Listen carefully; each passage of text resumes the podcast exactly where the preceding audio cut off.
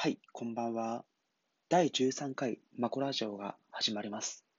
本日第13回目のテーマなんですけれども、私が今おすすめをするネットフリックス作品になります。で、私が今回おすすめするネットフリックスの作品が、セリング・サンセットという作品になるんですけれども、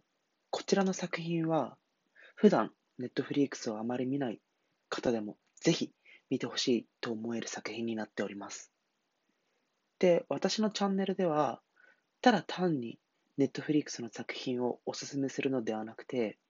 私自身今社会人なので、社会人が見てもビジネスの観点で新しい気づきを得ることができるような作品を紹介していきたいなと思っております。で、今回第1回目のセリングサンセットという作品の紹介なんですけれども、こちらの作品も、ただ面白いだけではなくて、ビジネスの視点においても非常に学びの深い作品なので、ぜひ皆さんにも見てもらいたいなと思います。で、このマコラジオでは、日々、えっ、と、社会人生活生活で得た気づきの発信や、私自身が学生生活を振り返ったときに感じた気づき、はたまたキャリア全般などについてお話ししていくラジオトークとなっております。では、第13回目のテーマに入っていきましょう。で、今回のテーマなんですけれども、まあ、先ほども言ったように、今回は私がおすすめするネットフリックスの作品になります。で、今回私が作品、おすすめする作品が、セリングサンセットといった作品になります。このセリングサンセットという作品、ご存知の方いらっしゃいますかね？私もあまり聞いたことがない作品だったので、意外と知らない方が多いのかなと思いますので、概要について少しお話ししていきたいと思います。このセリング・サンセットという作品は、主にハリウッドを舞台にしている作品で、ハリウッドにあるある不動産仲介会社が不動産を売っていく様子をえっと、放送しているように、えっと、不動産仲介会社の、まあ、日々を、まあ、テラスハウス風にアレンジした作品となっております。日本で、日本人がまあイメージすると分かりやすい作品としては、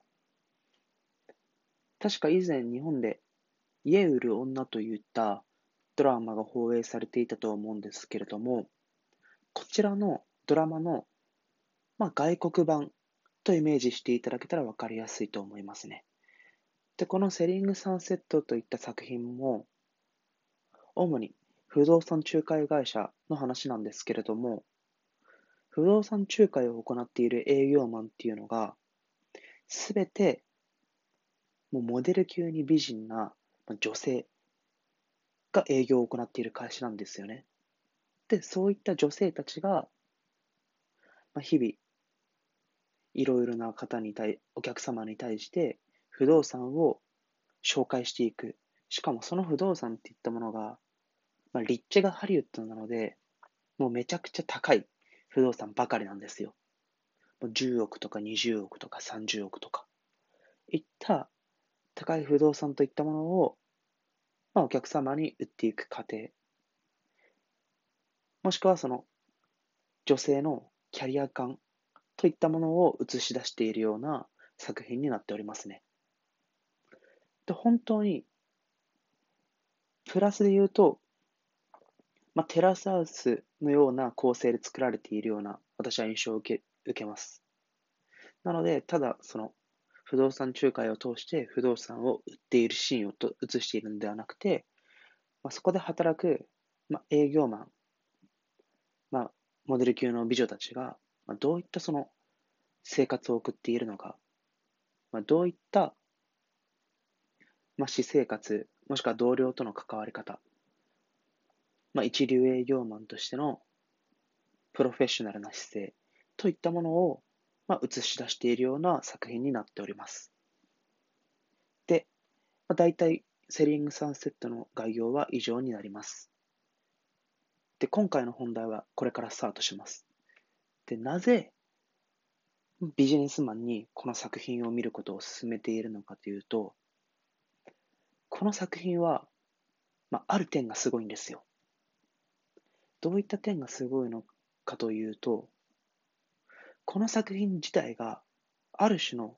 コンテンツマーケティング的な役割を持っている作品になっているんですよね。で、どういうことなのかというと、この作品何度も言っているように、主人公の、まあ、女性たちが不動産を売っていく過程を映し出している作品なんですよ。で、このコンテンツマーケティングがどこにマーケティングをしているのかというと、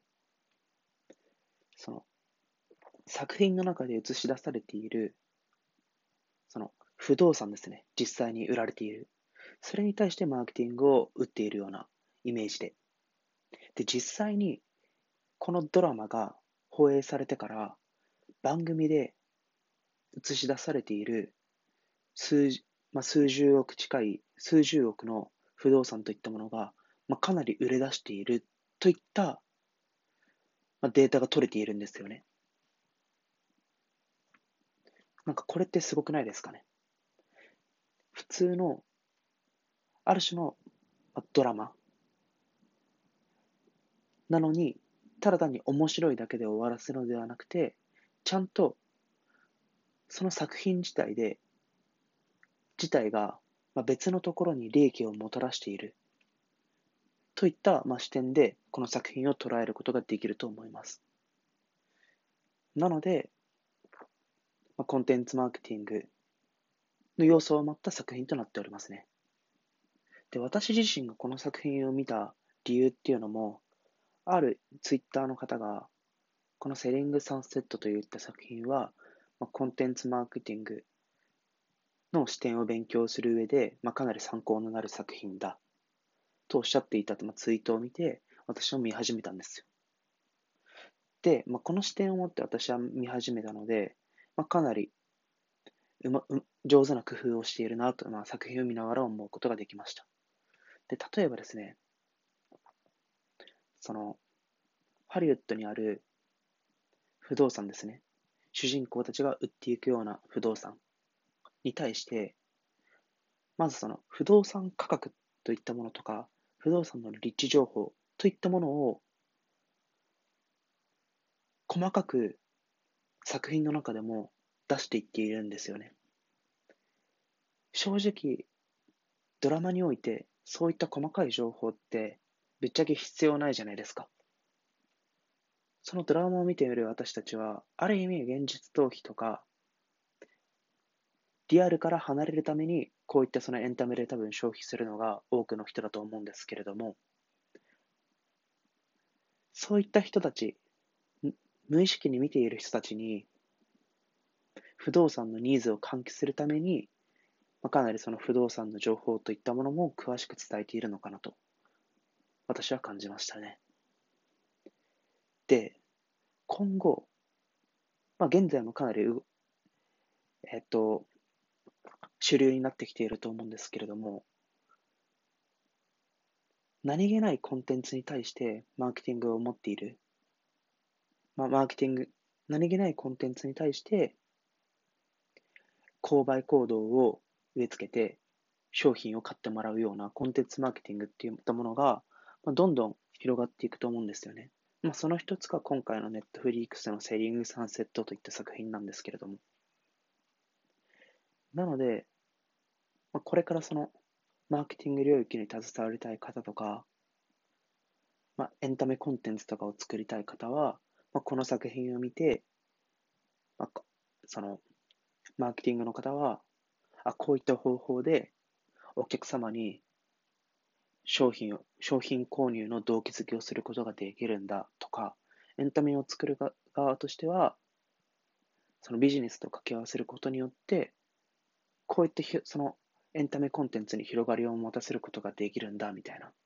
といった気づきを得ることができる作品なのかなと思いますね。で、これまでの、まあ、Amazon プライムとか Netflix の作品とか私結構見てきたんですけれども、エンタメとビジネスってあまり合体していなかったというか、まあ、分かれていたように感じるんですよね。で、エンタメは、まあ、面白くて、見た人に対して感動を与えることが、まあ、ゴールと思われていたと思思われていて、で、ビジネスっていったものは、まあ、とりあえず利益を出すといったところはゴールなのかなと思うんですけれども、これからの作品は、このエンタメ、面白い、感動を与えるといったものと、ビジネスの利益を生み出すといったところが、まあ、かなりリンクしてくるのかなと、この作品を見て思いました。なので、面白いだけではなくて、ちゃんとお客様のに動機づけをさせることができるような作品といったものが今後日本においても主流になってくるのではないのかなと思いましたね。そのエンタメ作品で見て、そのドラえもんとか、まあ、アニメとかはまず論外だと思うんですよ。そのアニメとかを見て、アニメに出てきたものを実際に購入したいなってあまり思わないじゃないですか。確かにそのアニメのぬいぐるみとか、フィギュアとか欲しくなると思うんですけれども、直接的な購買行動には多分つながらないなと思っていて。で、それに変化を与えるような、今回のそのセリングサンセットといった作品は、やはり、その見るべき価値のある作品なのかなと私は思います。本日第13回はこれで終わりにしたいと思います。で、このマコラジオは基本的に毎日更新をしております。だいたい夜9時以降に配信しております。で、この他にもブログやなども